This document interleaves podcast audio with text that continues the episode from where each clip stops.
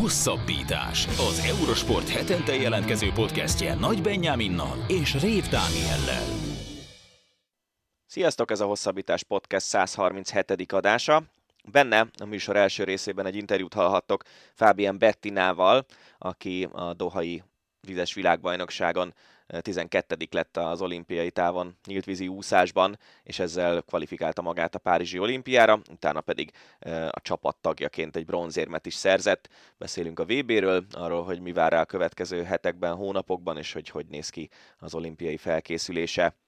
A műsor második részében visszatérő vendégünk Babos Péter, az interjú alanyunk, akivel elsősorban természetesen a magyar női kosárlabda válogatott drámai olimpiai selejtezőjét beszéljük át, de természetesen szóba kerül az is, hogy hogy áll jelenleg a női kosárlabda Magyarországon? Milyen esélyeink vannak arra, hogy ezeket a lehetőségeket a jövőben gyakrabban próbálhassuk meg kihasználni, és beszélünk arról is, hogy a férfi válogatott házatáján mi most a helyzet. A műsor harmadik része ezúttal is az Ácsi rovaté, benne olyan témák is szóba kerülnek, amik a műsor korábbi részében elhangzanak, ugyanakkor fontos, hogy a magyar női vízilabda válogatott kijutott a Párizsi olimpiára azzal, hogy az elődöntőbe jutott a világbajnokságon, nem sikerült a selejtező tornából tovább jutnia, de valószínűleg részt vehet majd az olimpiai selejtezők utolsó fordulójában a magyar férfi jégkorong válogatott, sikerült egy világkupa bronzot szerezni a magyar rövidpályás gyorskocsolya váltónak a férfiaknál Dresdában, és természetesen szóba kerül a Super Bowl, illetve sajnálatos halálhír is érkezett Kenyából, hiszen elhunyt Kelvin Kiptum, a maratoni futás világcsúcs tartója. Nagyjából ezek a legfontosabb témáink. Jó szórakozást kívánunk az eheti podcasthez. Úszás. Itt is van velünk Fábián Bettina. Szia Betti, köszi, hogy elfogadtad a meghívásunkat. Sziasztok, köszönöm szépen a meghívást. Eltelt pár nap azóta, hogy eh, összejött az olimpiai kvóta, illetve a csapattal, a váltóval bronzérmet nyertetek a Dohai világbajnokságon. Sikerült már felfognod nagyjából, hogy ott leszel te is Párizsban majd a nyári olimpián? Igen, így a pillanat hevében még, amikor ez így kiderült a a tengerparton nem teljesen fogtam föl, de így az elmúlt pár nap már realizálódott bennem, szóval abszolút nyugodtan és tehermentesen vagyok most már lelkileg. Nagyon szűkek a mezőnyök az olimpián sok más sportákhoz hasonlóan. Itt most a világbajnokságon, ha jól olvastam, körülbelül 70-en úsztatok a 10 kilométeres olimpiai távon, az olimpiára viszont csak 22 úszó kerül majd ki. Amikor elkezdődött tulajdonképpen az olimpiai ciklusnak az a része, amikor már a közvetlen kvalifikációs versenyek kezdődtek, akkor mennyire voltál biztos abban, hogy neked ebben a 22-ben lesz helyed? Tulajdonképpen majdnem száz százalékig biztosak voltunk ebben, mert már olyan eredményeket produkáltam, hogy ennek nem szabadott volna nehézséget okoznia. Viszont volt egy kis forduló a felkészülésemben, egy kis csavar, ugyanis lebetegedtem két és fél héttel a világbajnokság előtt, egy tíznapos uh, elég csúnya betegségem volt, szóval ez abszolút egy olyan dolog, főleg így az úszó sportákban, ami nem férhet bele, és nagyon nagy kiesést jelent viszont, viszont tényleg annyira, annyira szerettük volna ezt, és annyira készültünk rá, hogy még ennek ellenére is szerencsére sikerült. Mesélj egy picit ennek a betegségnek a hátteréről, és nagyon jó, hogy mondtad, hogy pláne úszásban azért egy pláne nyílt vízi úszásban egy ilyen betegség azért nagyon nagy hátráltató tényező tud lenni. Mi volt pontosan ez a betegség, és mikor volt a világbajnoksághoz képest? És itt a kérdésnek a harmadik fele, és a legfontosabb talán, hogy mennyire vetett téged vissza, és mennyi esett ki a felkészülésedből, az edzéseidből? Nos, kettő, kettő és fél héttel előtte körülbelül lehet, hát majdnem három, de nem volt ez három hét, uh, volt egy, uh, úgy diagnosztizálták először, hogy tüszős mandulagyulladás, de mire elkezdtem szedni az antibiotikumot, addigra a mononukleózis diagnosztizálták, ott pedig haza kellett sajnos repülnöm Dubajból, az edzőtáborunkból, és ki kellett vizsgálni, mert ez ugye egy elég komoly betegség, de szerencsére azt mutatták az eredmények, hogy már túl, túlestem rajta, szóval ez valami másik vírus volt, de már megnagyobbodásom volt, le volt gyengülve teljesen a szervezetem, a labor eredmények elég rosszak voltak, szóval tényleg nem sok esélyt láttunk arra, hogy ez most sikerülni fog egyáltalán. Az elindulás, hogy odaálljak a 10 kilométerre, de, de tudtam, hogy, hogy ezt hogy el sem indulok, akkor abszolút nem lesz esélyem a kvóta szerzésre, mert akkor valószínűleg mind a két magyar lány kvalifikál, én pedig már 1500-on se tudnék kijutni az olimpiára, szóval, szóval a 10 kilométer előtt egy héttel elkezdtem edzeni, úszni, és tulajdonképpen nagyon, nagyon csodálatos módon sikerült ez az egész. Azt lehetett tudni a verseny előtt, hogy az első 13 hely valamelyik ez biztos, hogy kvótát ér, de ugye ki lehetett venni a mm, tavalyi világbajnoksági érmeseit, tehát akár még kicsit hátrébb is végezhettél volna, de végül 12 lettél, és egy elég jó hajrával az utolsó körben jöttél előre a, a kvóta szerzőhelyekre. Ezek szerint akkor azért az állóképességed az elég jó állapotban lehetett, hogy még így legyengülve is tudtál előzni az utolsó körben. Igen, rólam azt kell tudni, hogy én mindig az utolsó körön tudok egy na- nagyobb hajrát produkálni, viszont ez, hogy tíz napig nem úsztam, ágyba feküdtem, ez nagyon sokat kivett, de én úgy gondolom, hogy ennek 90%-ben mentális háttere volt, hogy én ott meg tudtam indulni, mert, mert mentálisan uh, tudtam fejlődni, amikor beteg voltam, és uh, és uh, hogyha nem történt volna meg ez a betegség, akkor biztosan nem tartok ott ez, uh, a fej felkészülésemben, mint ahol most. Erre egy picit visszakérdezhetek, hogy ez, ez pontosan mit jelent? Ilyen mentális tréningeket tartottál magadnak, vagy sportpszichológussal dolgoztál, vagy, vagy ez hogy kell elképzelni, és hogy, hogy egy ilyen viszonylag ahhoz képest rövid betegség, hogy az ember, tudom, te 19 éves vagy, és abból most ez 10 nap volt, egy, ez elég volt arra, hogy ebben látványos fejlődést tudtál elérni, ez nagyon érdekel. Hát nem, nekem nincsen pszichológusom, hanem elkezdtem így utána, hát így önfejlesztő módokon, tehát elkezdtem olvasni ilyen könyveket, illetve utána néztem nagyon sok mindennek az interneten, és ez, ez nagyon-nagyon durván segített a felkészülésemben, és, és ne, jó, persze nem nagy betegség volt, de, de tehát ez úszóknál ez olyan, mint hogy egy atléta eltörné a lábát szinte, mert nálunk három nap kihagyásnál már újra kell kezdeni mindent, mert megy a vízérzet, én pedig Ja, meg ugye 10 kilométer, tehát egy maraton sporták, tehát itt meg minden nap le kellene úszni kb. 20 kilométert, és, és hát én meg egy héttel a VB előtt kezdtem egy ilyen ezer métereket úszikálni, mert nem szabadott még erősen úsznom, ráadásul a versenyszám előtt két nappal kellett leállnom az antibiotikum kúrára, amit utólag írtak föl még tíz napra, szóval, szóval ezért volt így fontos, hogy, hogy nagyon gyorsan összeszedjem magamat, és így a könyvek, könyvek miatt tudtam, mert találtam egy-két nagyon jó ilyen uh, erősítő könyvet, aztán azok nagyon megfogtak. Nagyon érdekes, és tényleg csodaszámba menőnek hangzik az egész kijutás története. Érezted egyébként, vagy volt olyan pontja a versenynek, hogy, hogy fizikálisan talán a többieket erősebbnek érezted pont a betegséged miatt, vagy, vagy teljesen kikapcsol ilyenkor az agy, és amit sokan elmondtatok már mm, akár úszásban, akár nyíltvízi úszásban, akár más sportágban, hogy ilyenkor teljesen egy ilyen flow érzésbe kerül az ember, és, és nem érzi sem a fizikális fájdalmat, sem azt, hogy ő most lehet, hogy egy picit a betegség miatt gyengébb, mint a többiek.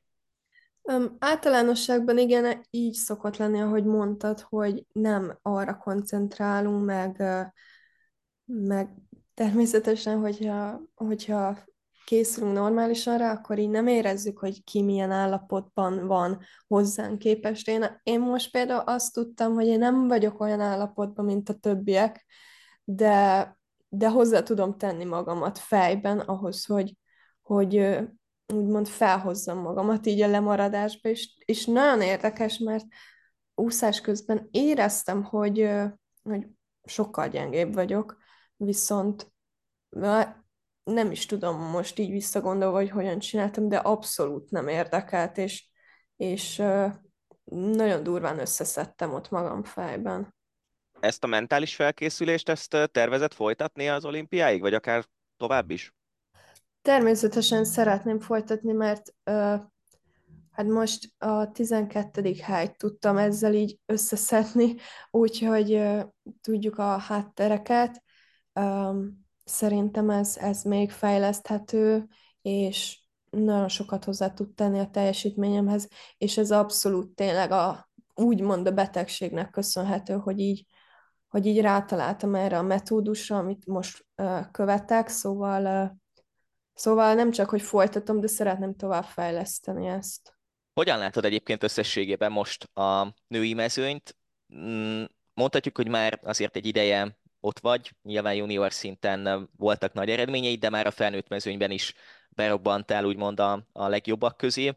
Milyen szintű most az erőssége a női mezőnynek, és mondjuk mennyire változott akár a Tokiói olimpia óta, és, és mennyire lett reális az, hogy akár mondjuk ennél a 12. helynél jóval-jóval előrébb is végez, és jó, hogy mondtad, hogy a, a betegséged azért rendesen hátráltatott most helyezés szempontjából is.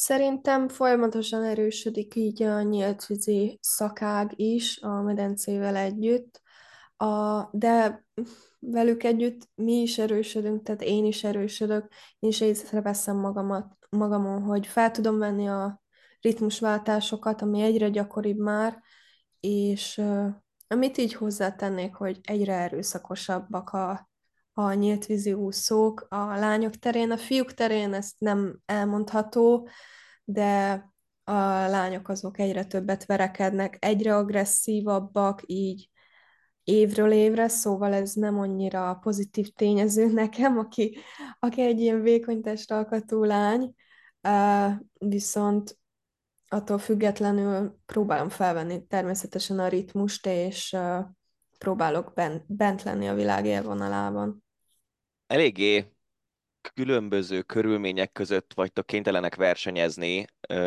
már csak a sportágnak a természetéből adódóan is, hogy folyó, tó, tenger, meleg víz, hűvösebb víz, stb. Neked mi a, mik a kedvenc körülményeid, és mennyire lesz ehhez közeli az, ami Párizsban fogad majd titeket, ahol a szajnán fogtok úszni? Nos, tulajdonképpen azokat szerettem, azokat a körülményeket, amik nem nehezítik az úszást, tehát általában sima vízfelszín, szélcsend, és hát ez, ezek általában tónál, folyónál vannak jelen, de hogy a tengerben ilyen körülmények jelen vannak, hogy nem hullámzik, illetve szélcsend van, az a legjobb. Uh-huh. De ilyen nem sokszor szokott lenni. A szajna az egy másik téma, ugyanis tény, hogy szélcsend van, viszont ott, ott sodrás van, elég rendesen. Be lett harangozva, hogy ott az már egy holtága a szajnának, nem így van, elég, elég erősen visszavíz, azt megnéztük már tavaly, egy tesztversenyen, szóval arra külön kell majd felkészülni, illetve a vízminőség az még aggasztó, mert arra meg nem tudunk hogyan felkészülni, valószínű nem is fogunk tudni edzeni, vagy kipróbálni előtte a helyszínen a vízt, ugyanis annyira szennyezett, hogy csoda, hogy a 10 kilométer után, versenyszám után nem lesz bajunk. Hm. Szerinted ez, vagy erre hogyan lehet készülni úgy összességében, és nektek lesz-e esetleg valami külön taktikátok idézőjelben, hogy, hogy valahogy mégis rá készítsétek magatokat ezekre a körülményekre? Szerintem ugyanúgy fogunk készülni, mint például egy tengerbe rendező, rendezendő vilá, ö, olimpiára, viszont hm. azt nem feltétlen tennénk meg, hogy bemegyünk a Dunába, vagy a Tiszába itthon, vagy valamelyik, valamelyik uh, folyóba, ugyanis itt is benne van a rizikó, hogy elkapunk valami olyan betegséget, ami kitart az olimpiáig, vagy szintén hátráltatná a felkészülés. Szóval igen, ezen még gondolkodunk, hogy hogyan kellene ezt kivitelezni, de valószínűleg a Balatonba fogunk edzeni ugyanúgy, mint eddig. Számomra nagyon érdekes ez, hogy hogy itt van egy sportág, iszonyatos melót kíván, amit így talán csak egy fél mondattal említette, hogy neked napi 20 kilométert kéne úsznod. Gondolom azért ennek a nagy részét azt főleg télen medencében teszitek meg, ami meg teljesen más, mint ami utána versenyen vár rátok. Ezt a kettősséget, a medence és a nyílt vizek közötti ugrálást, ezt vannak, akik jobban kezelik, és vannak, akik kevésbé? Persze vannak, akik így jobban kezelik ezt, viszont én szerencsére olyan vagyok, aki, aki medencébe is fel tud készülni egy nyíltvízi edzésre. Sajnos télen, ahogy említetted, nem nagyon van lehetőségünk nyíltvízre, ha csak nem megyünk el meleg égövi edzőtáborba, de ez általában nem térre esik, hanem, hanem tavaszra, illetve nyárra, de de vannak ezen felül um, olyan versenyzők, akiknek kifejezetten az tesz jót, hogyha abszolút nyílt üzen készülnek, és érzik azt a másfajta testmozgást, azt a másfajta technikát, amit nyílt üzen kell alkalmazni, és valakik ezt kifejezetten igénylik, hogy versenyszezon előtt abszolút nyílt üzen edzenek. Neked más volt egy picit ebből a szempontból a felkészülésed, hiszen versenyzel azért medencében is, egyre jobb eredményekkel. Ilyenkor van egy úgymond speciális felkészülés, hogyha mondjuk csak nyílt vízen indulsz egy világbajnokságon, vagy egy nagyobb világversenyen? Igen, az elmúlt két világbajnokságon abszolút a nyílt víz volt a prioritás nekem. Tavaly elindultam medencében is, de az nyílt víz után volt, tulajdonképpen az, azok már ilyen örömúszások voltak, de én már körülbelül másfél éve abszolút a nyílt vízre fókuszálok, mert ott láttuk a legreálisabb esélyt, hogy minél jobban szerepeljek az olimpián, szóval, szóval a nyílt vízi edzéseket űzöm most már nagyon régóta, de ettől függetlenül nem szeretnék teljesen lemondani a medencéről, csak most tényleg nem ez a prioritás. Következő, egyáltalán mielőtt a jövőre rátérünk, teljesen most már kigyógyultál a betegségből, és elkezdted visszaszerezni az erőállapotodat? Mert egyébként az lett volna az eredendő kérdésem, hogy hogy néz ki most a felkészülés a következő hetekben, hónapokban, így az olimpiával a célkeresztben? Most kivettünk egy hosszabb pihenőt, megbeszéltük az edzőmmel, hogy ez nem csak azért uh, kell a pihenő, mert még mindig beteg vagyok, hanem azért, mert ezt már eleinte megbeszéltük, hogy nagyon sok hét van még az olimpiáig, ami nagyobb lenne, mint egy makrociklus, szóval Szóval ezt a kettő-három kettő, hetet ki kell vennem szabadságnak, fel kellene erősítenem az immunrendszeremet, hogy semmiféleképpen ne következzen be betegség az olimpiáig, és, és hát ki kell pihennem ezt az elmúlt egy évet, ami, ami megállás nélkül ment, és én abszolút nem pihentem, csak nagyon-nagyon keveset szétszórtam, amíg, amíg másoknak nyári szünete volt, én ugyanúgy készültem tovább, ami, ami lehet, hogy most jelentkezik, hogy, hogy annyira legyengült a szervezetem, hogy ezt már így nem nagyon bírta, viszont most szerencsére abszolút pihenés van. Mesélj egy picit um, magáról a világbajnokságról um, érzés hangulat szempontból, illetve természetesen annak a szempontjából, hogy um, a váltóval harmadik helyen végeztetek. Milyen volt így összességében a, a Dohai VB hangulata, és mennyit tett hozzá a, nyilván az egyéni kvótád mellé a váltó bronzehez? Én úgy álltam neki, hogy elég feszült lesz a hangulat, és meglepő módon nem volt feszült a hangulat így a, többi sportolót nézve sem, ugyanis mégiscsak februárban volt ez a világbajnokság, mindenki tudta, hogy ez nem a csúcsformája lesz a másiknak, de, de ezen kívül mindenki erre készült, mert ugye itt kellett kvalifikálni az olimpiára, szóval jelenlegi állapotban mindenki próbálta kihozni a maximumot, Viszont nagyon jó volt a hangulat, nagyon sokat uh, tudtunk beszélgetni másokkal, illetve miután például én leúsztam a 10 kilométert, abszolút uh, már nem görcsösködtem, és mint azt az interjú elején említettem, már így megkönnyebbültem, szóval, uh, Szóval ott egy nagyon nagy kő esett le a szívemről. Um, utána a váltó az az, az én, én felemről nagyon nehézkes úszás volt sajnos, mert ott uh, rosszabbodott az állapotom, és nagyon-nagyon nehezemre esett azt ott végigúszni, ráadásul még uh, első embernek indítottak el, szóval én kaptam így a verekedést, szóval duplán fight, viszont, viszont nagyon, nagyon jól visszahozták a csapat másik három tagja ezt a váltót, és a Rasovski Kristóf ugye a végén behozta ezt bronzéremre, amit senki nem gondolt volna, tényleg senki, a magyarok közül sem. Szóval ez nagyon nagy bravúr volt, és nagyon örülök, hogy egy ilyen világbajnokságon, ilyen mezőnyben fel tudtunk állni a dobogóra. Ez azért, mármint az, hogy még egy beteg Fábián Bettinával is érmes lett a váltó, mutatja a sportágnak az itthoni erejét, és nem tudom, hogy tudsz-e válaszolni erre a kérdésre, mert lehet, hogy belülről talán nincsen akkora rálátásod úszóként erre az egészre, de tudsz valami okot mondani arra, hogy miért ennyire erős Magyarországon a nyíltvízi úszás?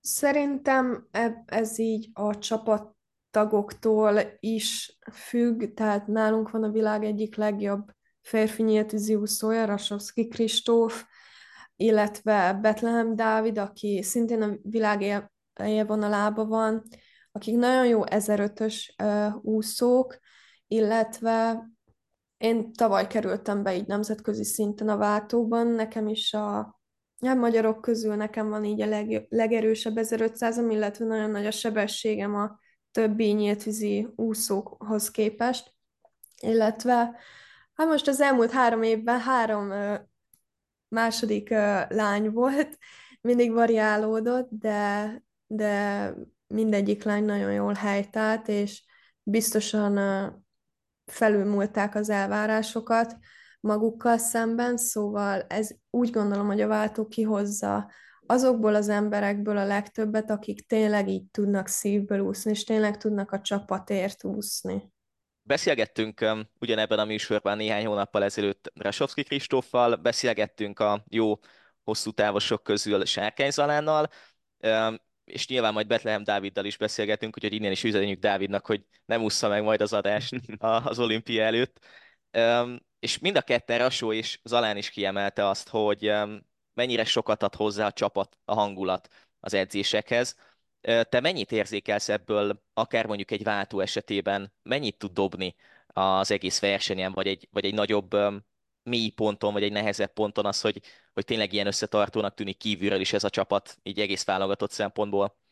Hát rajtam rengeteget dob tényleg. Tehát én, én itthon az idő 80-70 százalékában egyedül edzek egyébként, és alig várom, hogy legyenek közös versenyek, illetve csapatversenyek a többiekkel, ahol tényleg egymásért úszunk, és, és az biztos, hogy ez a úgymond kis család, ami van így a váltóban a Kristóffal Dáviddal, ez, ez azért egy elég különleges dolog. Tehát mi minden versenyre együtt járunk, és nagyon jó a hangulat, nagyon jó a kapcsolatunk, szóval, szóval nagyon szeretem ezt a váltót, és ők is nagyon szeretik, és, és remélem, hogy a jövőben majd egyszer elcsípjük azt az aranyérmet is világbajnokságon, Európa-bajnokságon, mert nem vagyunk messze, csak, csak valamit még hozzá kell tenni.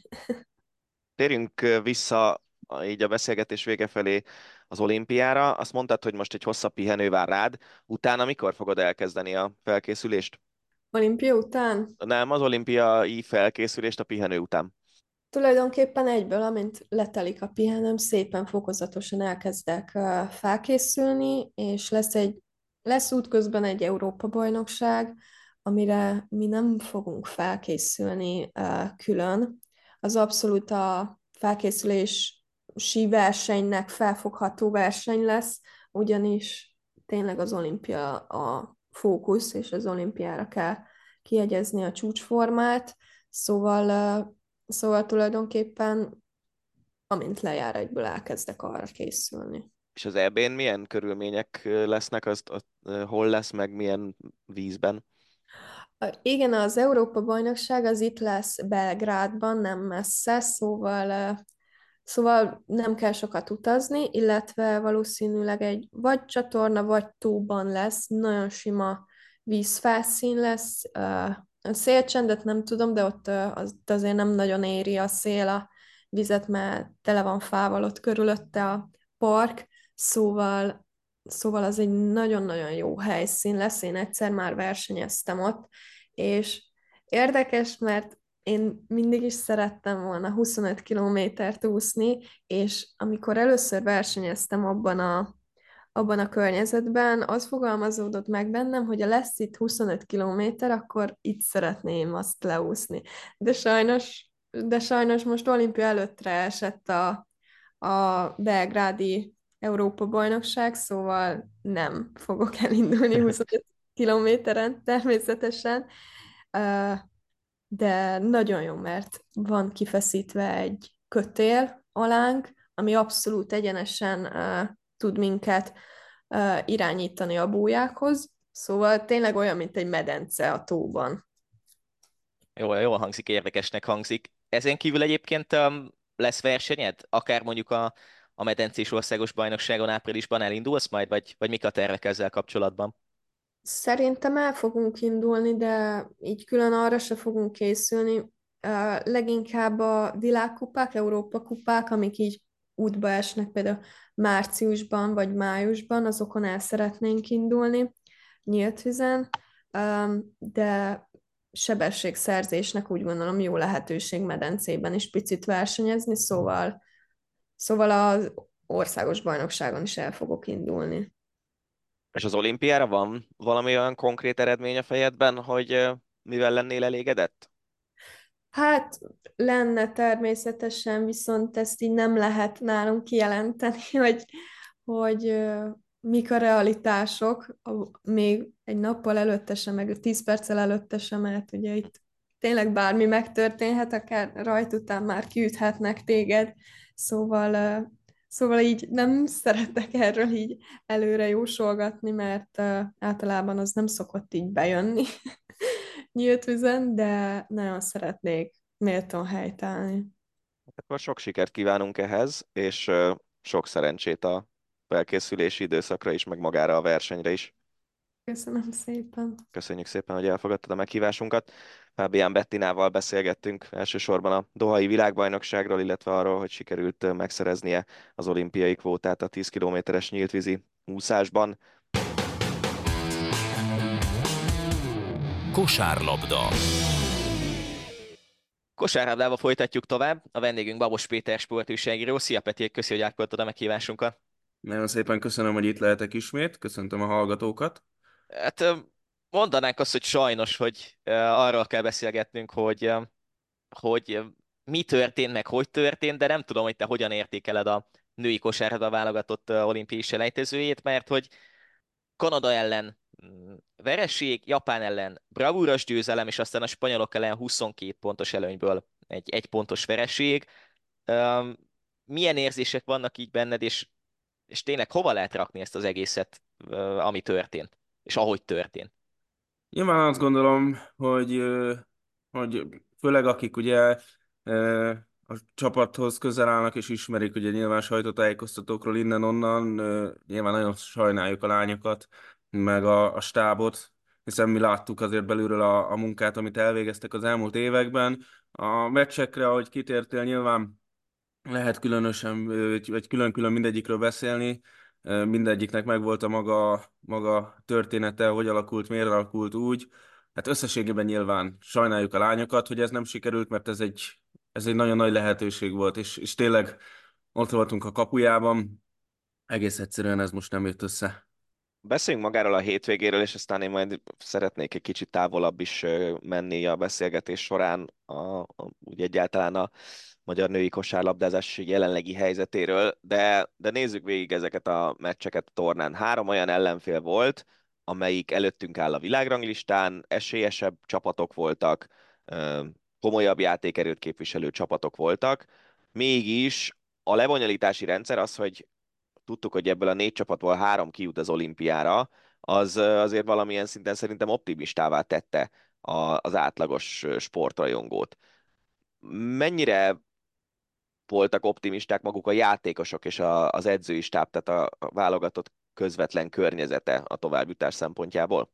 Nagyon izgatottak voltak, inkább ezt tudnám mondani. Egy, nem csak a maga a lehetőség miatt, mert ugye 26 éve nem voltunk olimpiai selejtezőn, és 44 éve nem voltunk olimpián, 40 éve jutott ki a női válogatott ugye Los Angelesbe utoljára, csak hát ugye nyilván politikai okok miatt végül nem indultunk el.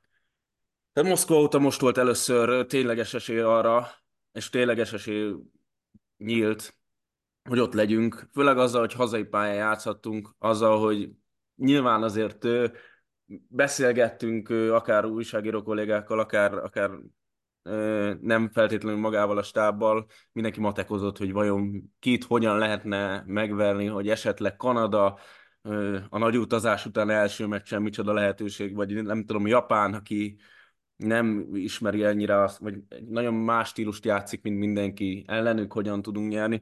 Tehát mindenki azért gondolkodott, számolgatott. A papírforma az a negyedik hely volt, tehát azért nyilván hazai pályán mindig, mindig pozitívan áll hozzá az ember, és ha már egy kicsit kitértél a, a, az átlag nézőközönségre, ezt mindenképpen szeretnék legalábbis beszélni, hogy ez a, a csapat és ez a sportág, ez a női kosárlabda, ez most nagyon a, a célkeresztbe került az emberek figyelmébe, és pontosan ezért is sajnálom, hogy ez így alakult, mert nagyon sokan nem látták azt az utat, amit 2017 óta a Norbi vezetésével ez a válogatott elért.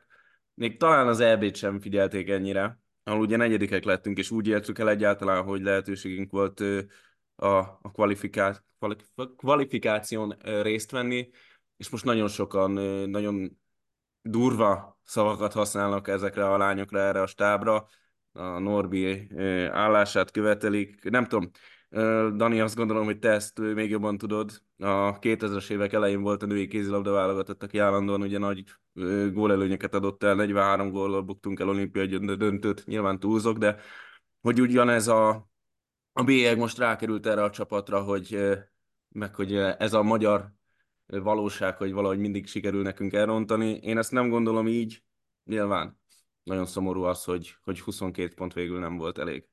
Szerinted amúgy változtat ez um, hosszú távon, vagy hosszabb távon a, a közvéleményen, vagy a, a, a válogatott megítélésén, hogy most ez, ez a kvalifikáció ilyen körülmények között nem jött össze?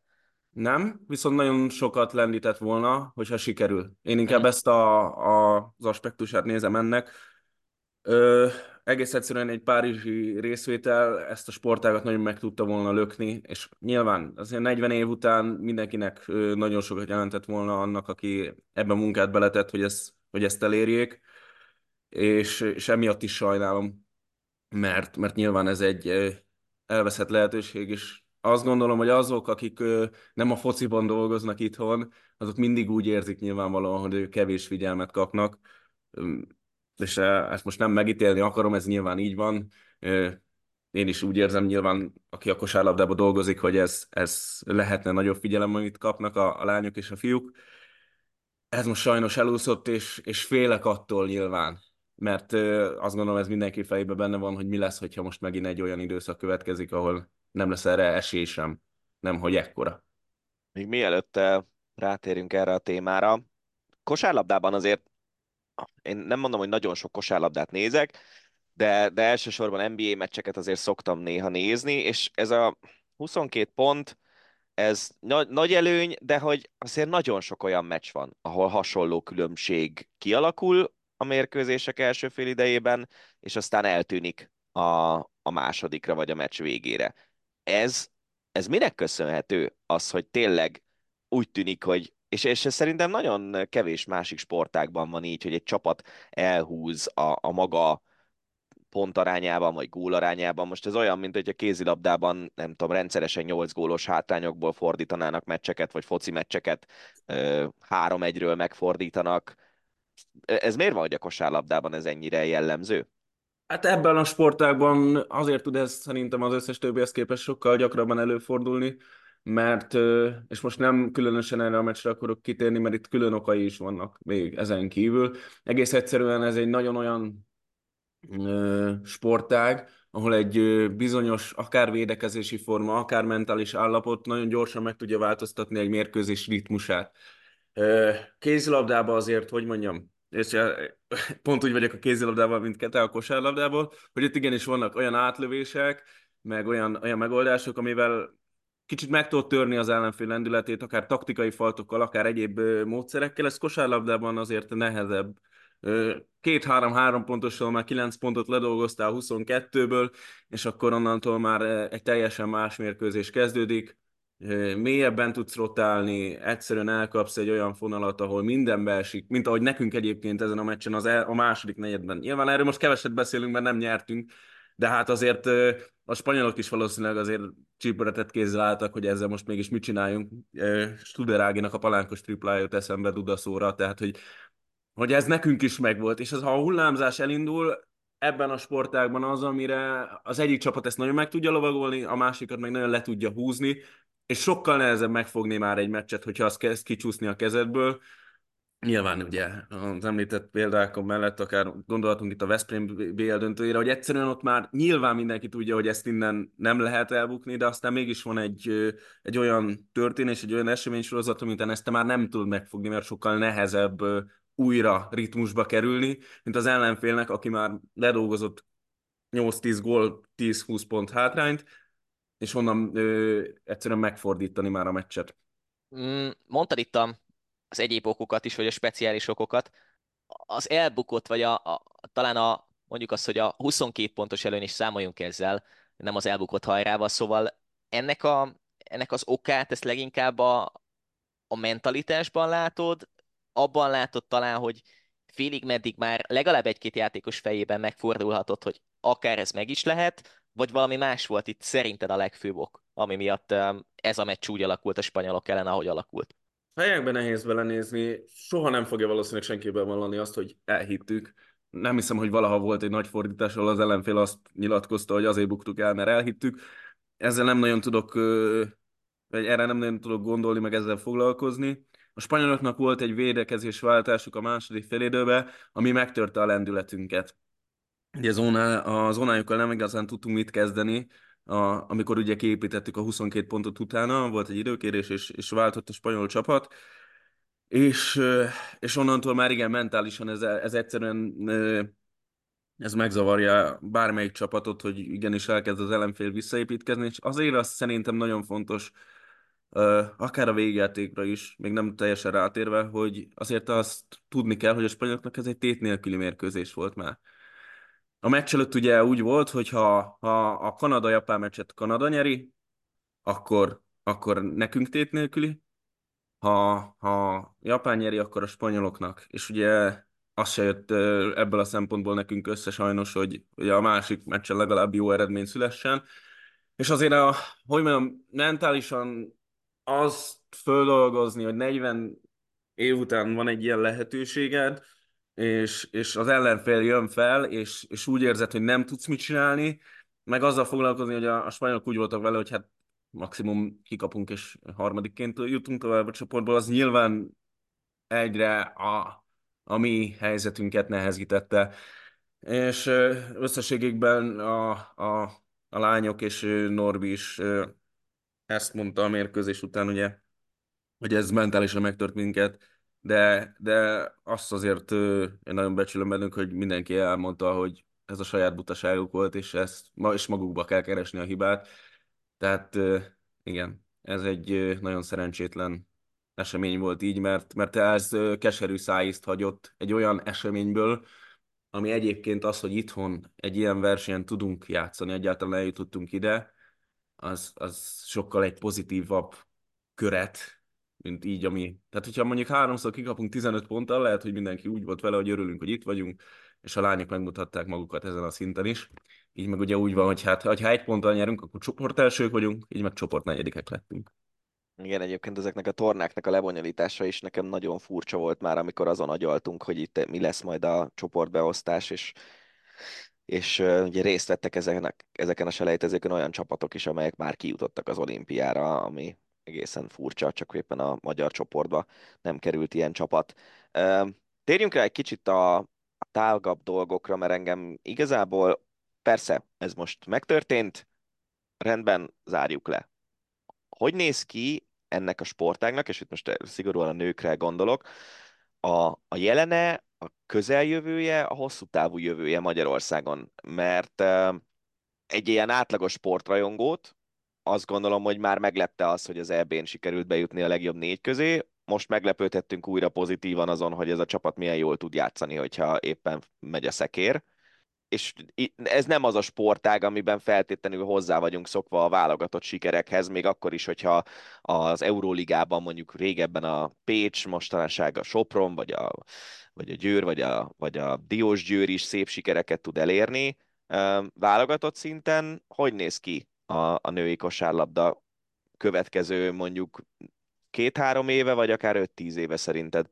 Összességében vannak bizakodni, hiszen 2017 óta tényleg folyamatosan magasabb lépcsőfokokat ugrik meg ez a válogatott, és igenis az, hogy olimpiai selejtezőt játszottunk, az is ennek számít.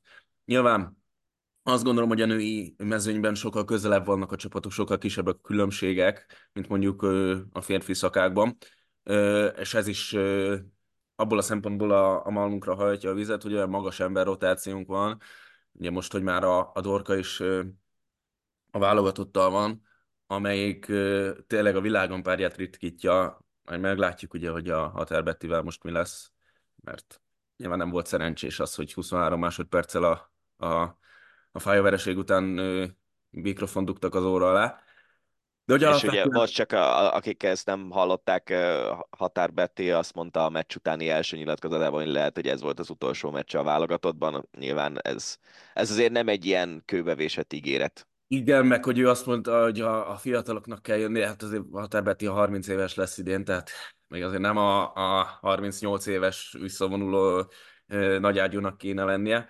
De ha megnézzük ennek a keretnek az összetételét, összesen hárman vannak azok, akik 1997 előtt születtek, ami azért azt gondolom, hogy egy nagyon biztató a jövőre nézve, legalább arra, hogy ennek a, ennek a brigádnak még egy ciklusa van ö, együtt, és akkor ugye a keretből kimaradó Sitku Zsuzsit, vagy a, tehát hogy még nagyon sok fiatal maradt ki, akik ott voltak a, a bő keretben, aztán nem kapták meg a lehetőséget most.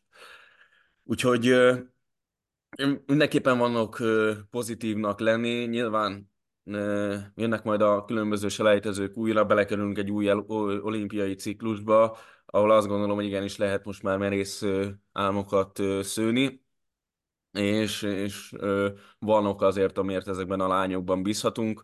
Reméljük, hogy, hogy ez tényleg csak egy buktató lesz, és nem lesz nagy hát lenyomata ennek a, a sikertelenségnek, idézőjelbe vett sikertelenségnek, ami ezen a hétvégén történt.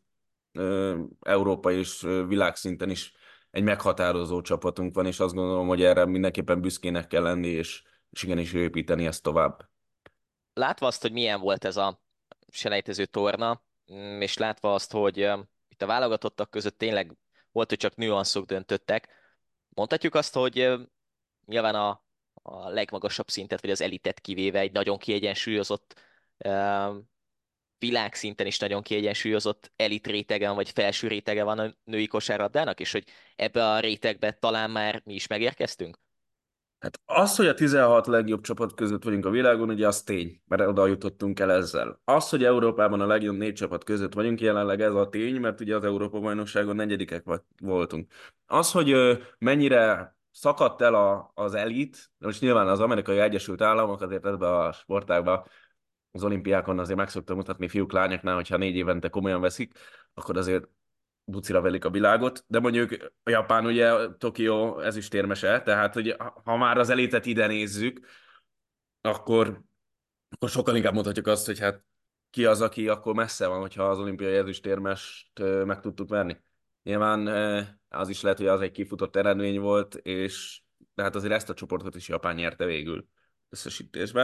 Hát én azt gondolom, hogy itt sokkal kisebbek már a különbségek, mint mondjuk a, ha a fiúknál nézzük, és, és igenis azért az, hogy a Euró, az Euróligában van két csapatunk minden évben, most ugye a Diózsőr és a Győr, a Sopron helyzete miatt, de, de azért itt tudnak edződni az olyan fiatalok, mint mondjuk a Dombai Réka, aki 2002-es is ugye a Győrbe játszik folyamatosan Euróliga meccset, akkor ugye az Euróliga top csapatoknál vannak játékosaink, mint például a, a, Kisvirág, és ugye a, a, a Juhász Dorka is játszott ugye Olaszországban a Women NBA-vel együtt.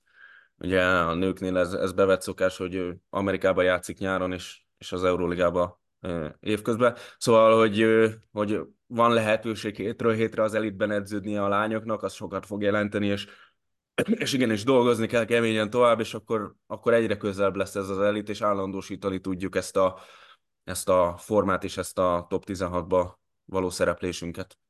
A top 16 az egyben a világbajnokságnak a mezőnyét is jelenti a női kosárlabdában. 98-ban fordult elő utoljára, hogyha itt jól nézem, hogy nem 1998-ban, hogy a magyar válogatott ott volt egy világbajnokságon, akkor azt mondod, hogy itt a 2025-ös EB-ről akár, vagy nem tudom pontosan, hogy hogy néz ki a világbajnoki kvalifikáció, de a 26-os VB-re való kijutás az, az teljesen reális ennél a csapatnál?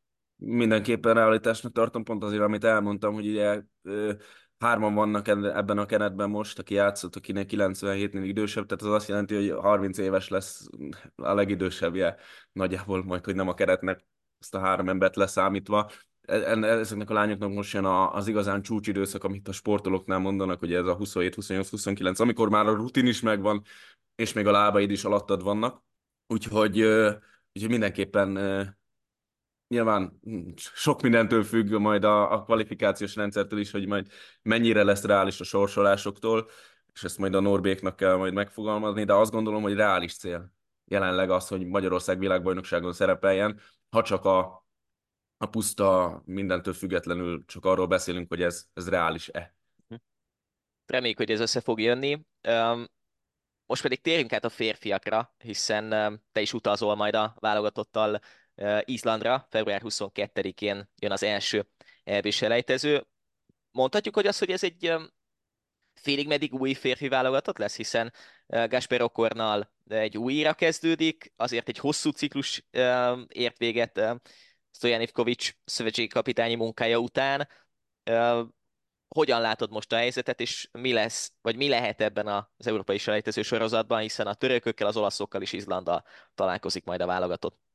Érdekes szituációban vagyunk, ugye mindenképp. Rögtön valószínűleg papíron legalábbis a legnagyobb riválisunkkal, a közvetlen riválisunkkal játszunk idegenben Izlandon, és ahogy mondtad, ugye a Stojan időszaka nyáron lezárult, tíz év után új szövetségi kapitány van, és bár Gásper nagyon jól ismeri a, a magyar viszonyokat, hiszen a Falkonak ugye volt az edzője, és a, a másodedzője az a Milos Konakov, aki most a Falko edzője. Ugye ők együtt dolgoztak a Falkonál, majd amikor a Gásper elment, akkor a Milos kapta meg a, a pozíciót a magyar bajnoknál, most már sorozatosan magyar bajnoknál. Nagyon kevés idő van a felkészülésre. Ugye amikor ez a podcast kiderül, kikerül, illetve vagyis ez a, az adás lemegy, mindenhol a szerda, még bajnoki fordulót fognak aznap játszani. A szerda csütörtökön még magyar bajnoki fordulót rendeznek, és ez azt jelenti, hogy hát csütörtök péntek, pénteken tudnak ugye a srácok csatlakozni nagyjából a kerethez, és, és ugye jövő héten, jövő héten csütörtökön már pályára kell lépni Izlandon.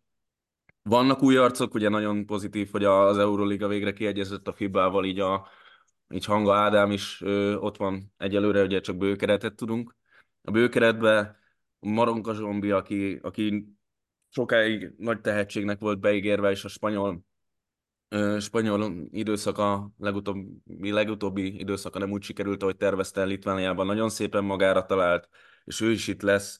Ugye Vincentről beszéltünk már itt is veletek, most ugye Los Angelesben edz hétről hétre, úgyhogy nagyon izgatottak a srácok, akikkel beszéltem. A Golomán Gyurival, a Tanodez Andrissal és a Mócsán Bálinta is készítettem már interjút itt a felvezető időszakban, és mindenki nagyon izgatott, és, és igenis az volt az elvárásuk, hogy, hogy kijussunk az Európa-bajnokságra. Ugye a nőkhöz kép hasonlóan itt is négyből kell háromban végezni. Úgyhogy hát egy nagyon izgalmas időszak jön. Nyilván papíron a törökök és a, az olaszok kiemelkednek a csoportból, de itthon vertünk már meg Montenegrót, vertünk már meg Boszniát, úgyhogy, úgyhogy miért ne bizakodhatnánk, hogy akár itt, itt majd hétfőn sikerül legyőzni majd az olaszokat is a, a meccs után, vagy hát a, a, az izlandi meccs után, de nyilván a legfontosabb most a, az Izland és az a fókusz, mert, mert nagyon nehéz helyzetbe tudnánk kerülni, hogyha ott, ott nem sikerül a győzelem.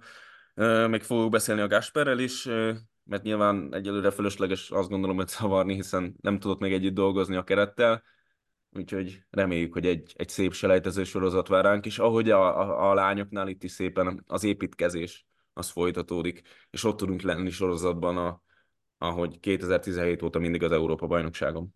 Ajánljuk a kedves hallgatóink figyelmébe is, hogy február 25-én szombathelyen a az Arena Szaváriában lesz majd az olaszok elleni hazai meccs, úgyhogy remélhetőleg ott is sikerül hasonló jó hangulatot csinálni, mint amit itt Sopronban, főleg a vasárnapi meccsen átélhettünk. Peti, köszönjük szépen, hogy ezúttal is elfogadtad a meghívásunkat.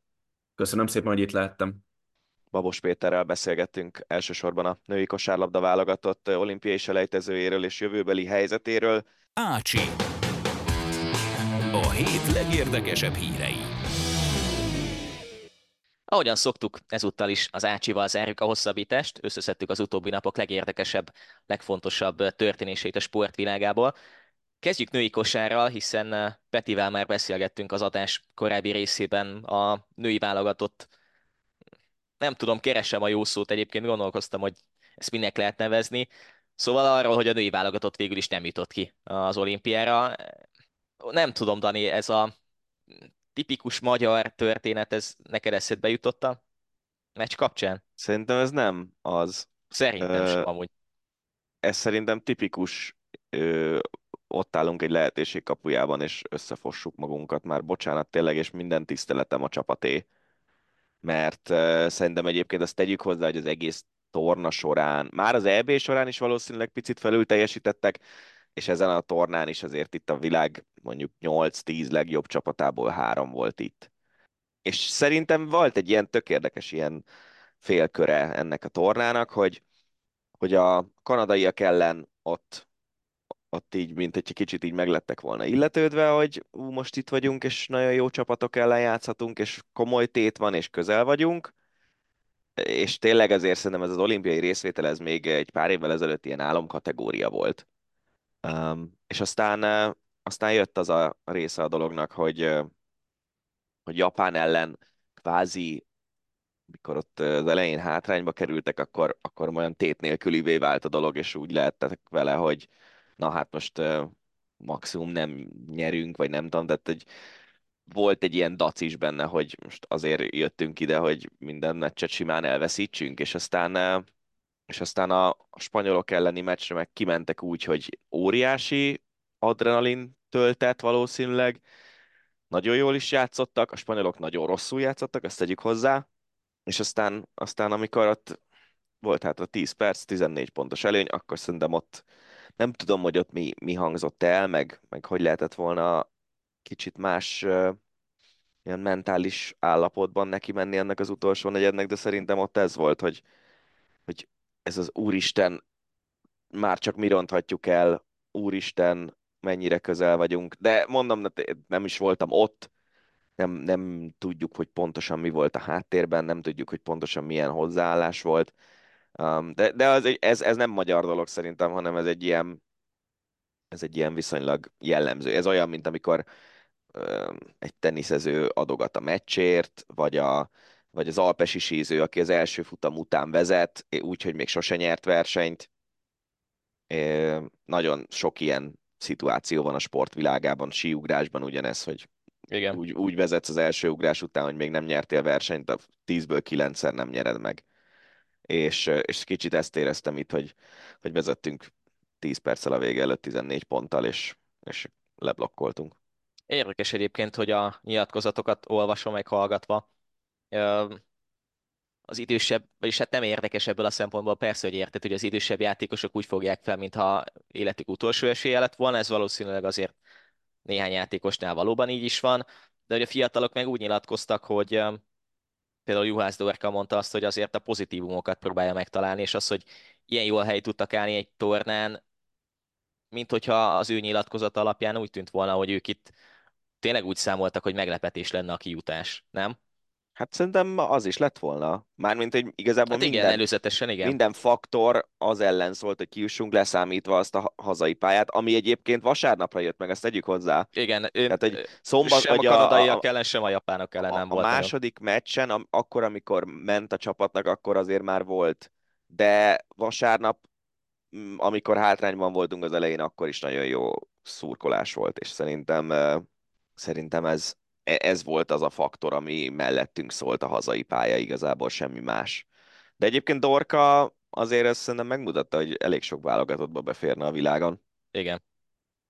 Ráadásul a selejtező torna legjobb ötösébe is beválasztották, de De mondjuk én De- ezt annyira nem tartom, tehát most tulajdonképpen csinálsz egy All-Star csapatot úgy, hogy posztonként mondjuk három-négy ember jön szóba hát igazából. ja, igen, igen. Nem sok értelme van, de mindegy, csináljanak. De, igen. Lényeg a lényeg, hogy jól játszott, és azért tényleg klasszisa lehet ennek a válogatottnak. Ja, Hát ja. igen, csak, az, csak az a, azon gondolkozik el az ember, hogy, hogy vajon ez a fejlődés ez így mehet tovább, vagy most kicserélődik a keretnek a fele, és akkor megint ott leszünk, hogy ki tudja, hogy négy év múlva egyáltalán lesz -e esély, vagy meg lesz az esély arra, hogy kijussunk. Hát nagyon nehéz ez a, azért is, mert, mert egy csomó más sportággal ellentétben itt a, azért ez egy nagyon globális elit, tehát az, hogy Igen. Észak-Amerika, Afrikából is vannak jó csapatok, Ázsiából is vannak jó csapatok, az ausztrálok tök jók, tehát hogy itt, itt azért egy nagyon, nagyon globális elit van, és itt nem az van, hogy mondjuk kijön neked a lépés egy Európa bajnokságon, akkor fél lábbal már ott vagy. Igen. Ö, sajnos, úgyhogy Ja. Hát meg az EB-n is nagyon szoros meccsek vannak, úgyhogy... igen, de szerintem egyébként de ez a csapat, tehát így át lehet lépni egyszer ezt a, ezt a küszöböt, szerintem előbb-utóbb át is fogják, és, Igen. és akkor abból mondjuk kijöhet egy EB érem, teszem azt, ami nagyon nagy dolog lenne azért. Igen. A női vízilabdázók ott lesznek viszont az olimpián, hiszen legyőzték a hollandokat. Kedden délelőtt rögzítjük ezt az adást, és az a biztos jelenleg, hogy a válogatott az elődöntőben van a világbajnokságon, és Magyari Alda védésének köszönhetően az 5 méteres párbaj legvégén végül is nem csak az elődöntős szereplés jött össze, hanem a kvóta is. És amilyen vékony a határ mondjuk a női kosárlabdázóknál, talán ugyanilyen vékony a határ a női vízilabdázóknál is, és um, tényleg szerintem összeteszik a két kezüket a, a szövetségkapitányok meg a játékosok is a nyilatkozatok alapján legalább ez jött le, legalábbis ez jött le, hogy, hogy ez most éppen erre fordult, és nem arra, hogy vereség legyen, aztán ki tudja, hogy ebből lette volna kvóta. Hát igen, ugye ez egész eh, lebonyolítási rendszer érdekes, hogy ja, volt három negyed, az olaszok végül nyertek a görögök ellen? Azt nem is tudom Mm. este. Ö, ne, e, ne, már nem érdekelt, utána miután mi kijutottunk A pedig. gör- görögök nyertek, 14-12 lett a görögöknek. Tehát akkor most úgy néz ki a lebonyolítása ennek a világbajnokságnak, hogy a kanadaiak is játszanak az azért, hogy az ötödik helyért játszhassanak, meg az olaszok is játszanak majd azért, hogy az ötödik helyért játszhassanak, és ebből a két csapatból az egyik fog kijutni az olimpiára. Tehát lehet, hogy akár az ötödik helyért lévő meccsen egymással meccselik le, ami nyilván egy jó helyzet a sportban, hogy ott van egy meccs, aki nyer az olimpiás, vagy olimpiai szereplő, vagy a hetedik helyért, de az is lehet, hogy az egyik megnyeri az 5-8-as elődöntőjét, és azzal már kijut, a másik meg elveszíti, és azzal lemarad. És ezt, ezt, tudod, ezt mondtam neked, hogy én ezt a helyzetet annyira nem szeretném, hogy a magyar Igen. válogatott játszon egy ilyen kiki meccset, hanem inkább, inkább így. Hát nyilván most ez egyébként meg normál esetben a magyar vízilabda válogatottak egy világbajnokságon, vagy egy Európa-bajnokságon nyilván a, az éremért mennek, akármilyen színű is legyen az végül. Úgyhogy ilyen szempontból megérthető. E, Konkrétan a holland meccsen egyébként én nagyon régen láttam, pedig én azért meg szoktam nézni ennek a csapatnak a meccseit általában, hogyha ráérek. De nagyon régen láttam őket szerintem ennyire jól játszani, és nagyon jó volt a védekezés, szenzációs gólokat lőttek, Kesztei, Gurisatti, Szilágyi, aki az EB-n teljesen árnyéka volt önmagának szerintem, és most meg olyan gólokat lőtt, hogy pókok kiköltöztek a kapu sarkából. és aztán az, hogy sikerült megnyerni ezt az 5 méteres párbajt úgy, hogy mi nem hibáztunk, miközben a négy legjobb, vagy öt legjobb lövőnkből három ki volt pontozódva, és a hollandoknál meg elrontotta a Rogge, aki meg a meccsen magán lőtt, azt hiszem két vagy három gólt. Vagy hát nem is elrontotta a Rogge, mert nyilván Magyari Aldát kell dicsérni, Igen. de, de azért kicsit azért azt érzem a női vízilabdában ezeknél a büntetőknél, hogy, hogy a kapusok nem nagyon tudnak egy standard mozgáshoz képest más csinálni. Tehát most lent tartod a kezed följebb emelet kicsit, az nyilván egy döntéskérdés, de itt inkább érzem, mondjuk, mint ahogy Fogel Somának a büntetővédéseinél, ő is nyilván egy mozdulatot tesz előre, és próbál a hatalmas szárnyaival minél nagyobb részt betakarni a kapuból, de, de ott valahogy jobban érzem azt, hogy itt, hogy ott tudatosabb mozgás van, mint a nőknél, mert hogy egy nyilván kisebb magyari alda, pedig egyébként Igen. az a vicces, hogy ö, régen a, a Angyalföldön, ahol laktunk, ott az Aldiba jártunk rendszeresen vásárolni, és rendszeresen láttam magyari aldát abban az Aldiban, és hát nálam jóval nagyobb. De mondjuk én nem vagyok nyilván egy nagy ember, nem véletlenül hagytam abba 11 évesen a vízilabdát, amikor látszott, hogy én nem leszek túlságosan nagy testű ember. Um, Neked kellett volna kapusnak lenned. Az szép, persze. Volna. Igen, ha két Rév Dániel áll a kapuban, szerintem akkor se, akkor se takarunk annyit, mint Soma. Ö, na mindegy, szóval Magyari de tényleg egy, főleg egy ilyen környezetben, hogy egy bevásárló, vagy egy boltban találkozol egy ilyen 185 centis ö, hatalmas nővel, az amúgy is ritka Magyarországon. Ö, szóval nyilván Alda egy elég nagy, nagy méretű kapus, ö, főleg egy átlagos nőhöz képest, de, de nyilván jóval kisebb, mint Fogásoma. Igen. És talán az a jó, hogy a Tokiói olimpia óta most igazán jó formában van, és amikor kellett, akkor tudott előhúzni egy ilyen védést. Igen. Szóval nem, nem tudom, De ez... nagyon jól védett az egész meccsen azért. Igen, igen, igen, igen. Nem az volt, hogy... Sőt, az egész VB most nagyon jól véd összességében. Igen. De amúgy ez is egy érdekes kérdés lenne, amit Bettitől kérdeztünk így a, mentális oldalról, hogy vajon ilyenkor a vízilabda kapusoknál, főleg a magyar vízilabda kapusoknál van valami recept, hogy, hogy így az utolsó sorozatban ilyen jól tudják mindig fogni a labdákat? Hát nem tudom őszintén szóval, de hát figyelj. Tehát, hogy azt mondod, tehát én, én már amúgy is, is akartam gondolom, neked... szerencsefaktor az, nem tudom. Mond? Én, én akartam neked mondani, hogy jövő hétre az egyik téma lehetne a vízilabda, és meg lehetne próbálni. Aldát, ugye Marcival rendszeresen szokott beszélni, Takás Igen. Marcival Alda, úgyhogy lehet, hogy... Igen. Lehet, hogy jövő héten megkérdezzük tőle, úgyhogy... Igen, az, az, és akkor ő tud válaszolni erre a kérdésre. Igen, és vajon, vajon emlékszik-e rád az Aldiból? Ez lesz az a másik Erősen kérdés. kétlem, mert én felismerem őt, de hogy ő nem ismer fel engem, abban száz százalékig biztos vagyok.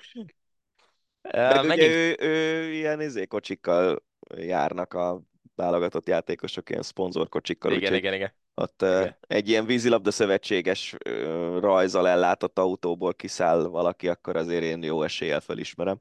Igen. Menjünk ezen a válogatott úton tovább, hiszen a férfi jégkorong válogatott is.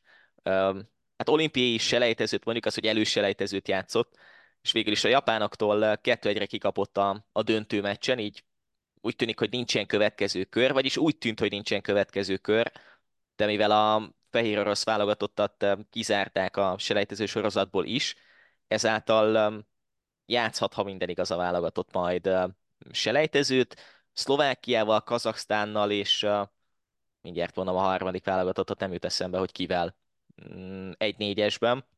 Nem, nem jut eszembe, hogy mindjárt utána nézek, de hát... Ausztria. Ha, Ausztria, igen. Akiktől ugye a VB-n kikaptunk szétlövésben. Hát jó, de azt a meccset azt meg kellett volna nyerni. Jó, hát igen. De hogy nagyjából mindegy, mert a szlovák válogatott nyár végén NHL sztárokkal azért valószínű, hogy ebből a négyesből nagyon ki fog emelkedni, és ők fognak kijutni. Azért nézzük meg. Én pont azt néztem, hogy szerintem az a csoport, ahova a japánok bekerültek ugye rajtunk keresztül, ez a Dán, Norvég. Várj, de az, az még a, eredetileg úgy nézett ki, hogy az Dán, Norvég, Szlovén lesz. Igen, és aztán a britek a szlovénok És aztán helyett. végül igen, a britek kerültek ide a szlovénok helyett. De a Dán, Norvég, Szlovén és mi, arra azt mondtam, hogy az, az ilyen, az, az biztos, hogy teljesen reménytelen, mert ott ott a szlovénok ellen tétmeccset nem tudom utoljára, amikor nyertünk, ha egyáltalán valaha, de mindig, mindig az van a fejemben, hogy a szlovénok elleni tétmeccseket mindig elveszítjük, dánok, norvégok meg azért erősebbek jóval. Viszont itt van ez a csoport, hogy Szlovákia, Kazaksztán, Ausztria, Magyarország. Itt a szlovákok kifelé lógnak fölfelé nagyon, Igen. de a másik kettő meg olyan, akikkel azért szoktunk játszogatni ö, a, akár a mi VB-nken, a Div1 VB-n, és igen, rossz mérlegünk van ellenük, de nem, nem tudom, valahogy e- ez a csoport, ez nekem jobban tetszik meg. Az, hogy ki lehet menni Pozsonyba, ami ugye itt van tök közel, biztos, hogy sok magyar szurkoló ott is lesz. Általában egyébként a, nekem az a tapasztalatom, hogy a szlovák meg a magyar hoki szurkolók azért tök jó el vannak egymással, tehát remélem, hogy nem lesz az, hogy megjelenik ilyen 500 fekete pólós foci huligán azért, hogy elrontsák a hoki szurkolók szórakozását. Van rá esély amúgy. Tudom, meg mindig, de, izé, de hogy, ett, tehát, hogy ezt én nem, ők maradjanak a saját kultúrkörükben, vagy engem az nem zavar, hogyha ők is megjelennek piros vagy fehér hokimezben, és ugyanúgy szurkolnak, mint a többi. Igen.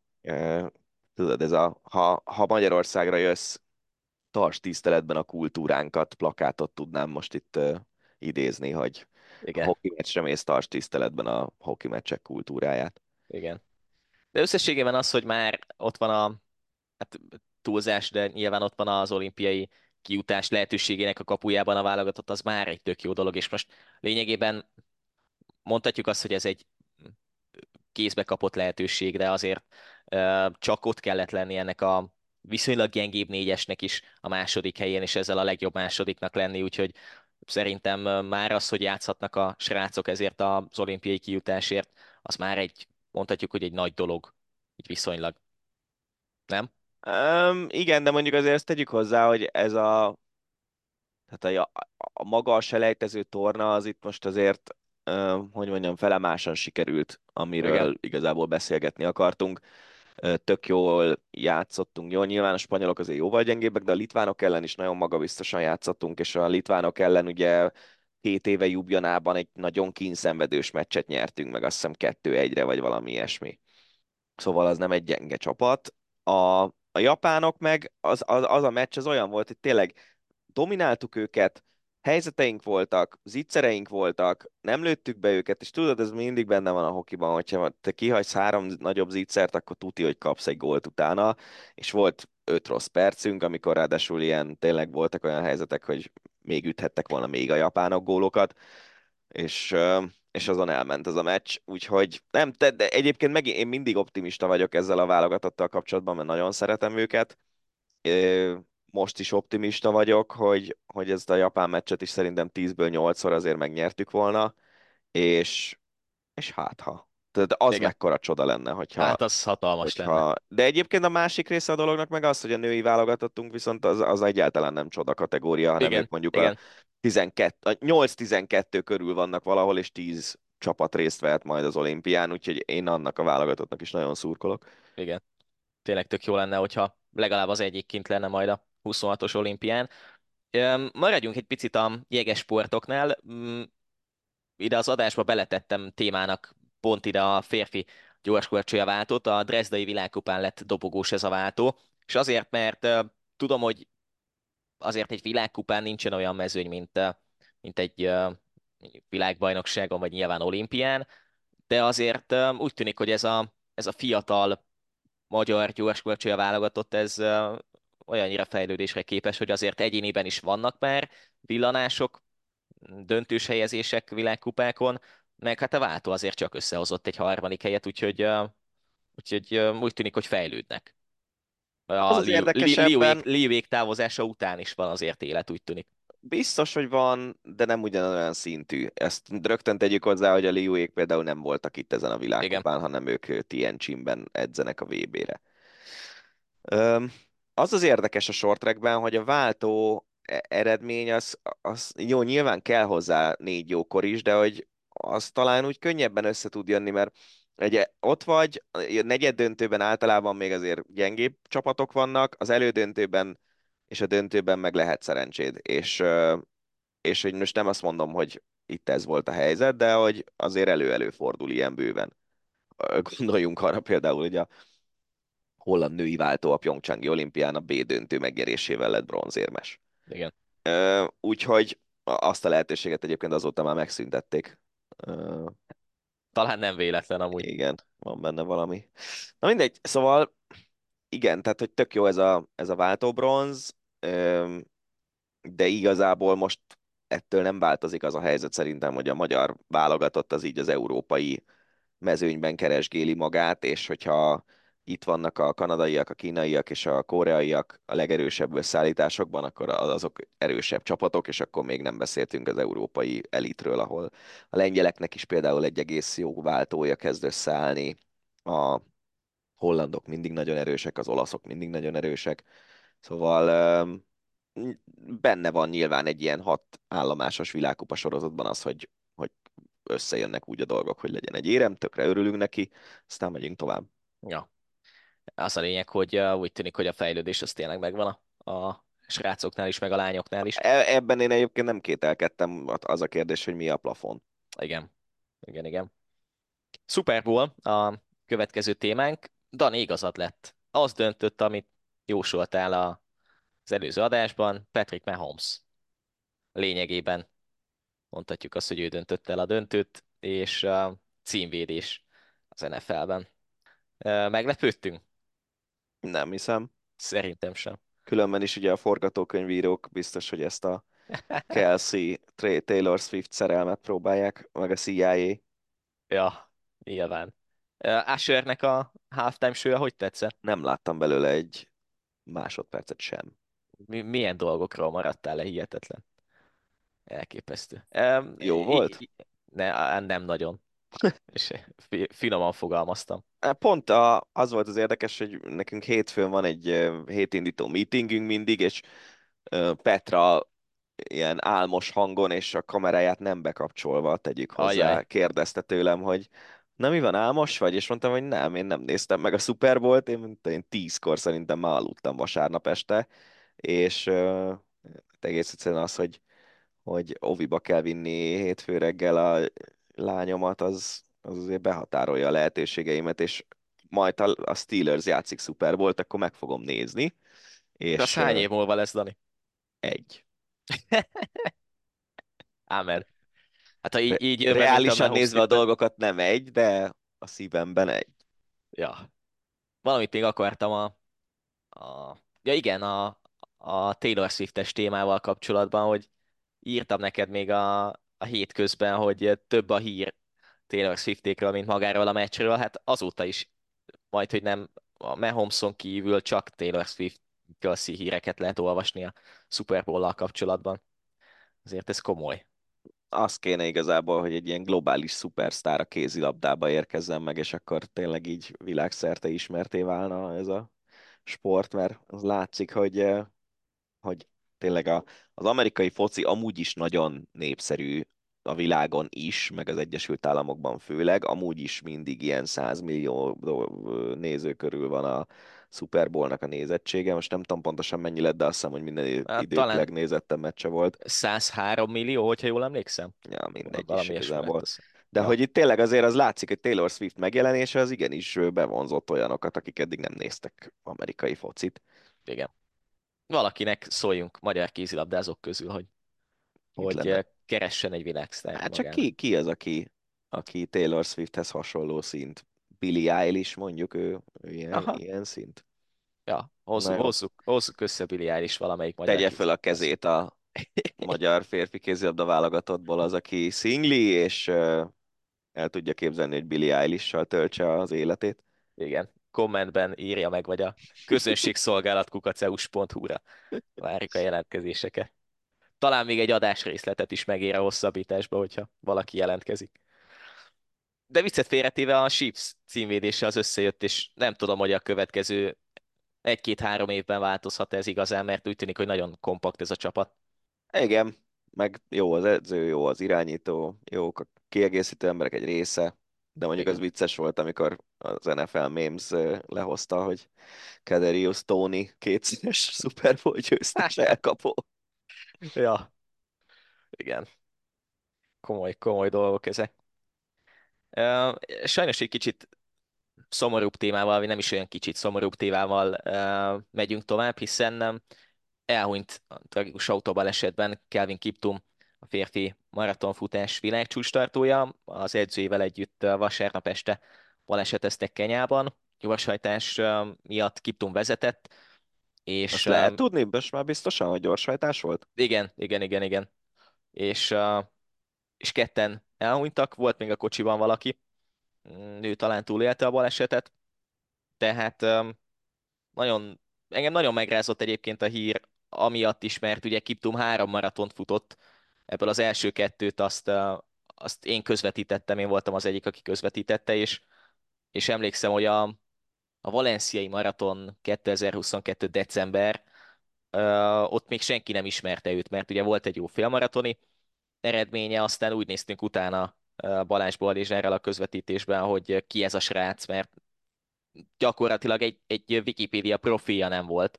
Uh-huh. Azért általában kisebb kenyai atlétáknak, vagy nem olyan neves kenyai atlétáknak is van Wikipedia profiljuk, hát neki nem volt, sőt az a, a World Athletics, tehát az atlétikai szövetségnek a honlapján még képesen volt. Hm. Olyan, olyan durván berobbant. És futott 2-0-1 valamit, ugye? Futott 2, azt, akkor ha jól emlékszem 2-0-3 volt az Aha. ideje, az volt a pályacsúcsa, és akkor utána Londonban futott 2-0-1-et, és aztán jött Chicagóban a 2-0-0-35, és tényleg milyen furcsa a sors, hogy, hogy pont az előző héten, tudom 6 vagy 7 napja, talán pont egy hete regisztrálta hivatalosan ezt a világcsúcsot a Nemzetközi Szövetség, és néhány nappal később megjött ez a, ez a hír. Meg nem is olyan régen, talán két hete jelent meg nálunk is egy cikk arról, hogy milyen edzés Igen. munkát végez. Pont, pont én írtam meg, hogy egy friss nyilatkozatában mondta, hogy áprilisra készült a Rotterdami maratonra. Ja. Hát nyilván ezek szörnyű dolgok. Um, igen. igen. igen. És, nyilv, és az sem, hogy mondjam, nem feketíti be, vagy nem tudom, az emlékét az, hogy akkor ezek szerint lényegében saját maga okozta részben legalábbis biztosan igen. a, a halálát. Ja. Igen, erről nincs, nincs nagyon mit mondani sajnos, 24 évesen. Kíváncsi leszek egyébként tényleg, hogy itt milyen időket látunk majd maratoni futásban a jövőben, hogy, hogy ő mennyire lógott ki fölfelé. Lehet, Igen. hogy nagyon. Igen. Nem, nem biztos, hogy reális a következő évekre a kettő órán belüli maraton. Most ezek után, hát majd meglátjuk, hogy, hogy lesz-e valaki esetleg, aki úgy robban be, mint ő. Um, három témánk maradt még erre az adásra, plusz még egy, az majd a legvégén. Az első ezek közül az Újpest tulajdonos váltása. A MOL átveszi az Újpest irányítását, a, mármint a labdarúgó klubnak az irányítását, és ez most, ez most komoly, vagy fontos kiemelni, mert uh, ugye itt a, az Újpest FC UTE ellentét az eléggé durva volt az utóbbi tíz évben mm, Roderick Disetelé elnöksége alatt, vagy leginkább miatt, és uh, most úgy tűnik, hogy csapásra megszűnnek a gondok, és Mészői Géza lett az átmeneti megváltó. Hát ő, ő lett az edző, de hát az, hogy igen. ő lesz az edző nyáron is, azt, azt még ugye nem tudjuk. Érdekes dolgokat olvastam erről a témáról. Egyrészt ugye nagyon pikáns ez a dolog, mert a, az újpesti tábor jelentős része az ugye pont a fradistákat ezzel a Nerencváros jelzővel illette, meg, meg hogy állandóan téma volt az, hogy, a, hogy az összes többi csapat az valamiféle helyi politikai vezetőhöz kapcsolódik, és, és most már az Újpest is ilyen lesz valamilyen szinten, még hogyha nem is feltétlenül egy politikus, hanem lehet, hogy a MOL révén, de hát Igen. azért elég nehéz a rendszeren kívülálló szereplőnek tekinteni. Meg olyanokat is olvastam, hogy, hogy Hernádi Zsolték, illetve ez Molnak van valami ingatlan befektető cége, ott a Megyeri úti pályától hát néhány kilométerre ezer lakásos társasházat tervez felépíteni, miután megvettek egy elég nagy területet. Ott a Fóti út, Szilágyi út környékén, hogyha valaki ismerős Újpesten, ott a Rákospalota Újpest vasútállomástól nem messze. Szóval igen, ezek érdekes dolgok, és mindig elkezd az ember kicsit kombinálni a fejében, hogy mi áll a háttérben, kinek mi az érdekes, a többi. Tehát uh, ilyen kombinációra szerintem most már 10 millióan, nem tudom, egy hete azon kombinálgatunk, hogy, hogy ez a, a, az ügy, ami végül a köztársasági elnök lemondásához vezetett, az hogy és miért, és ki és mikor, és nem tudom mi. Úgyhogy lehet ebben az ügyben is kombinálgatni. Igen. Amúgy azon gondolkoztam, milyen érdekes, hogy a, a MOL a Fehérvár Szeged vonalból hirtelen a Tatabánya Újpest vonalba csapott, tehát ugye a férfi kézilabdáról és a férfi fociról beszélek. Igen, Mert- ezért, és, és mondom, itt azért a MOLT elég nehéz önálló rendszeren kívüli szereplőként tekinteni. Igen. Nem tudom egyébként, hogy milyen költségvetés lesz a, mondjuk a Szegedihez, meg a, a Fehérvárihoz képest ez a, az Újpest Tatabánya, de úgy tűnik, hogy a, legalábbis a Tatabánya egy kézisekből kiindulva azért elég komoly pénzek mennek oda is majd. Biztos. Valamit még akartam. Ja igen, Mészői Géza. Hallottad az első nyilatkozatát a Diós Győr elleni győzelem után? Nem. Peter Ambrose-ról beszélt a, a, az Újpest csatáráról.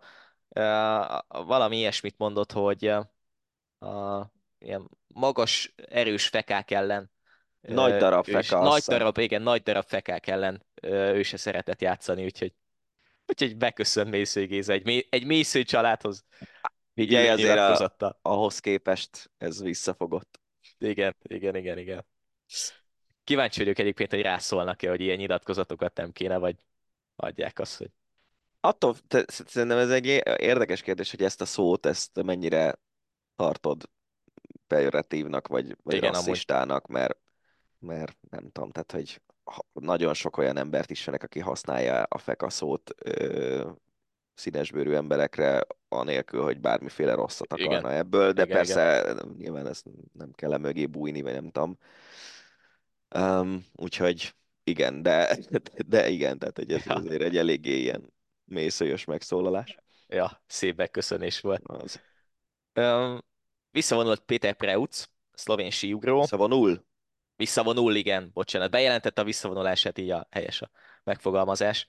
Ö, 31 évesen, abból kiindulva, hogy olyan nagyon jól nem sikerült az utóbbi néhány hónap, talán nem meglepő, de azért mégis turva belegondolni, hogy a, a Preutz családból már valaki visszavonul. Hát Cene már visszavonult ugye tavaly, tavaly előtt, de Igen, ő de- volt talán a legkevésbé sikeres Igen, testvér. Igazából Peter Preutz nem ugrik rosszul ebben a szezonban, csak kiegyensúlyozatlan. Ő nagyon-nagyon hullámzó, és voltak olyan versenyek, ahol a legjobbakkal fölvette a versenyt egy, egy ugrással, a másikat meg elrontotta. Um, de hát igen, azért ha belegondolsz abba, hogy ő a sikereinek a nagy részét így 2015-16 környékén érte el, és annak most már 8 éve, most ilyen mit tenni, 15.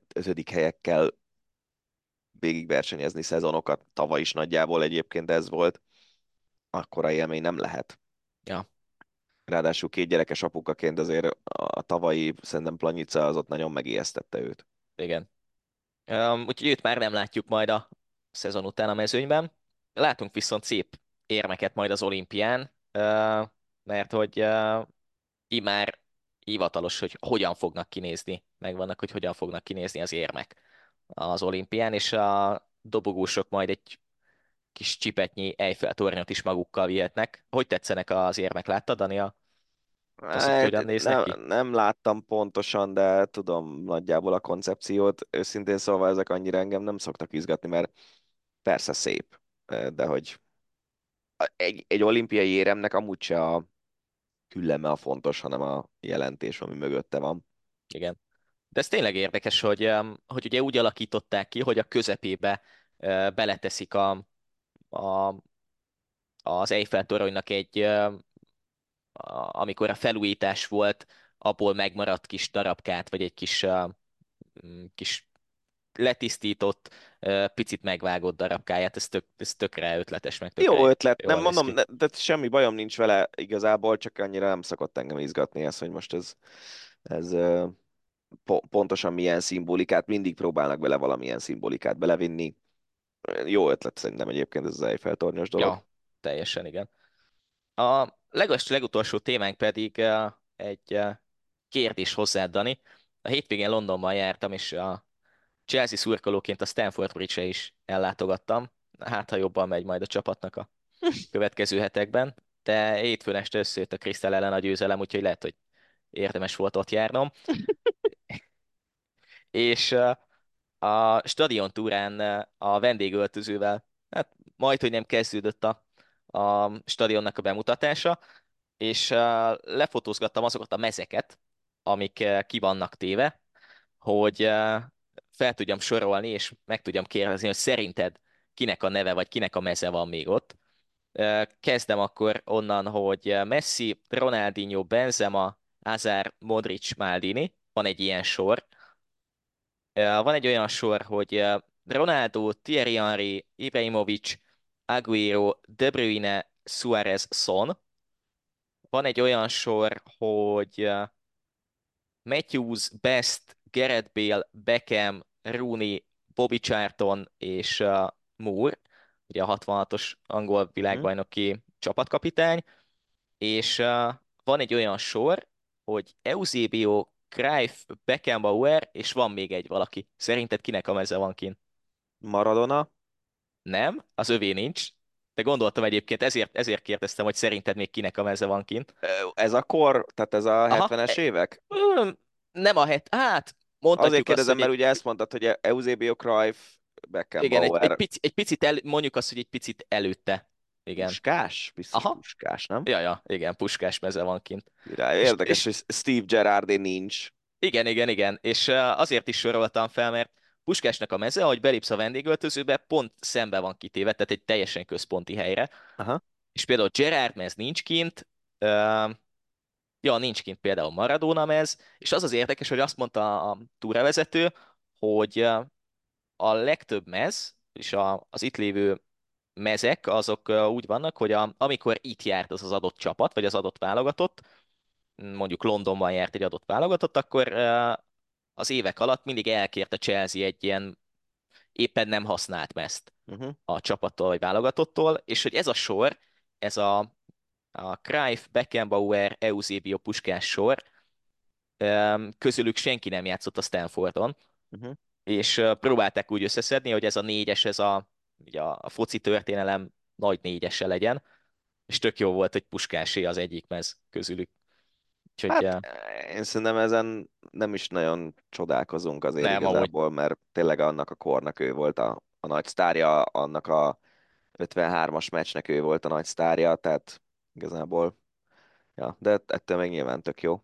Ja. Majd 2000, mi lesz, 2100 környékén, amikor szoboszlai mezek lesznek világszerte, hogy... Igen. És a magyar embereket nem puskásról, hanem róla fogják felismerni. Igen, amúgy zárójelben uh, rengeteg szoboszlai mez van kifüggesztve is, képzeld el Londonban a bevásárlóközpontokban, Nike boltoknál, meg tudom, Liverpool store-ban, úgyhogy neki is a mezé központi helyen van a, a boltokban, úgyhogy ja, durva, hogy milyen szinten megszerették, megismert lett. Ja, ja. Na, ennyi volt erre a hétre az Ácsi, és ennyi volt a hosszabbítás. Köszönjük, hogy meghallgatatok minket. Hogyha eddig még nem tettétek, akkor iratkozzatok fel, és tartsatok velünk majd a jövő héten is. Most erre búcsúzunk. Drév Dániát és Nagy Benyámit hallottátok. Sziasztok! Ez volt a Hosszabbítás, az Eurosport podcastje. A műsor témáiról bővebben is olvashattok honlapunkon az eurosport.hu.